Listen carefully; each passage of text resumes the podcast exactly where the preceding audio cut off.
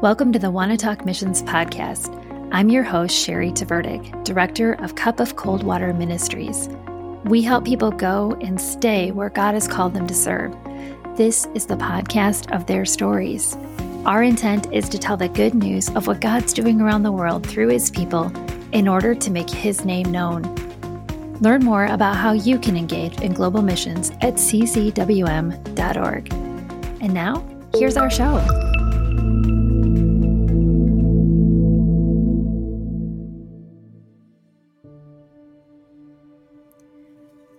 One Baby for the World 24 Days of Advent from a Missions Perspective. Read by author Shari Tvrdik. December 2nd, interrupted.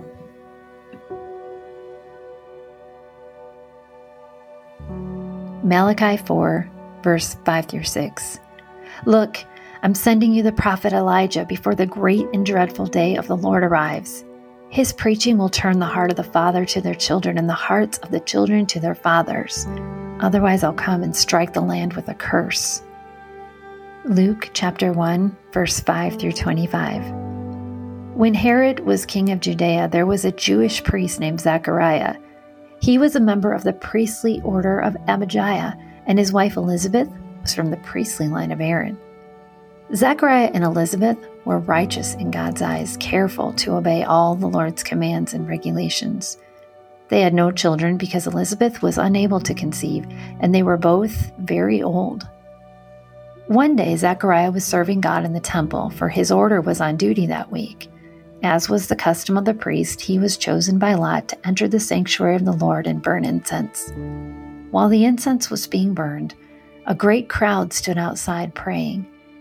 While Zechariah was in the sanctuary, an angel of the Lord appeared to him standing to the right of the incense altar. Zechariah was shaken and overwhelmed with fear when he saw him. But the angel said, Don't be afraid, Zechariah. God has heard your prayer your wife Elizabeth will give you a son, and you are to name him John.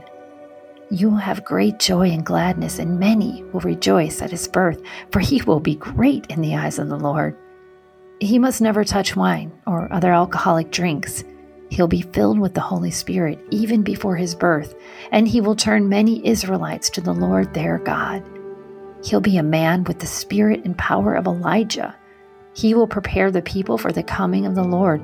He will turn the hearts of the father to their children, and he will cause those who are rebellious to accept the wisdom of the godly.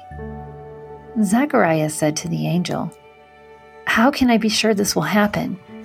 I'm an old man now, and my wife Elizabeth is also well along in years. Then the angel said, I am Gabriel. I stand in the very presence of God. It was He who sent me to bring you this good news. But now, since you didn't believe what I said, you will be silent and unable to speak until the child is born. For my words will certainly be fulfilled at the proper time. Meanwhile, the people were waiting for Zechariah to come out of the sanctuary, wondering why he was taking so long. When he finally did come out, he couldn't speak to them. They realized from his gestures and his silence that he must have seen a vision in the sanctuary.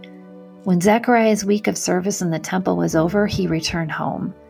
Soon afterward, his wife Elizabeth became pregnant and went into seclusion for five months. How kind the Lord is, she exclaimed. He's taken away my disgrace of having no children.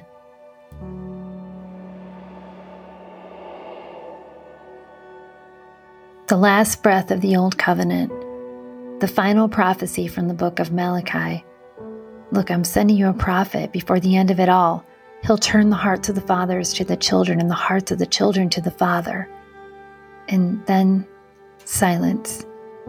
400 years of silence. It was such a long time to be quiet, a long time to not hear a word from your Creator. No more prophets, Generations pass with only those stories of old to hold on to. Zechariah knew this way. He accepted living without a fresh word, simply obeying, simply following what he had been told to do. For Zechariah, it was enough to know that God is. And then the lot fell to him to go into the sanctuary, to enter into the holiest of places, treading all the way to the altar, which stood just before the curtain, hanging thick in weight and heavy as a reminder do not enter. He would come so very near to the holy, silent God. Zechariah had likely never entered the sanctuary like this before. As it is said, there were nearly 20,000 priests at the time of Christ's birth. The lot to enter in would only fall to him once. It was an important day for Zechariah, yet everything he had anticipated would be interrupted. God breaks the 400 year silence through his angel Gabriel. Zechariah is stunned. He knows who Gabriel is. He's heard the stories of Daniel who fell on his face at the sight of Gabriel walking toward him, and Zechariah is shaken to the core. Why me? I'm not a Daniel. A stunned, shaken, overwhelmed Zechariah is relatable to us. When God bends down into our life and interrupts us with his plan, we are left a holy mess.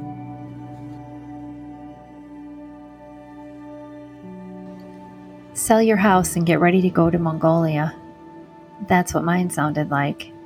There is not much to do with such a moment. Ignore it, and you've lost a precious invitation into an eternal story. Act on it, and you've lost your life as you've come to understand it. Zechariah experiences something beyond his ability to accept. God is ending an era. The world is hearing again.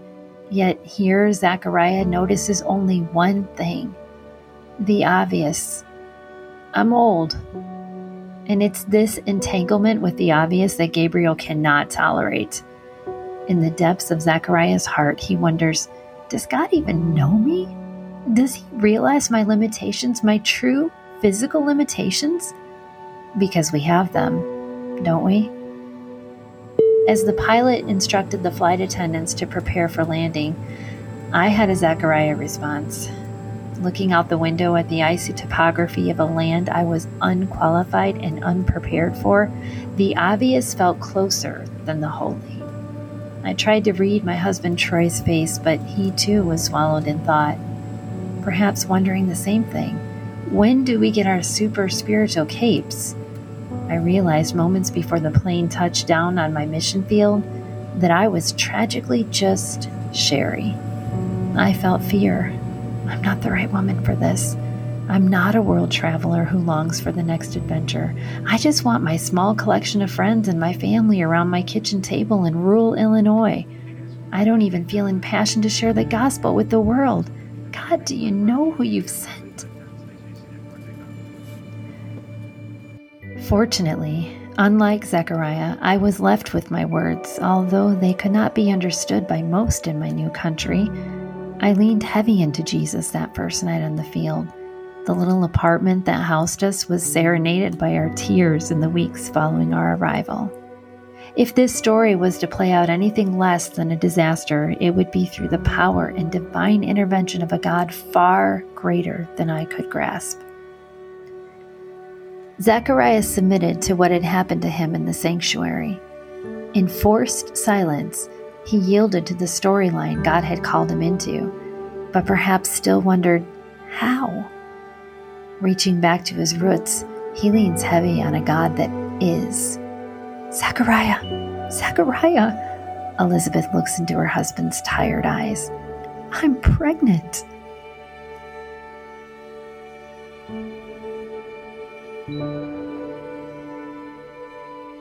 Engage with this story today.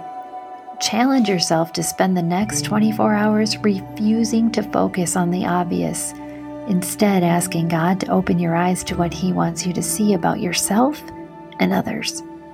Write down three things you notice.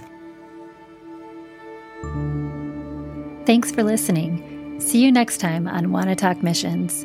Make sure to check out all that God's doing with our missionaries at Cup of Cold Water Ministries by visiting ccwm.org. And that's our show.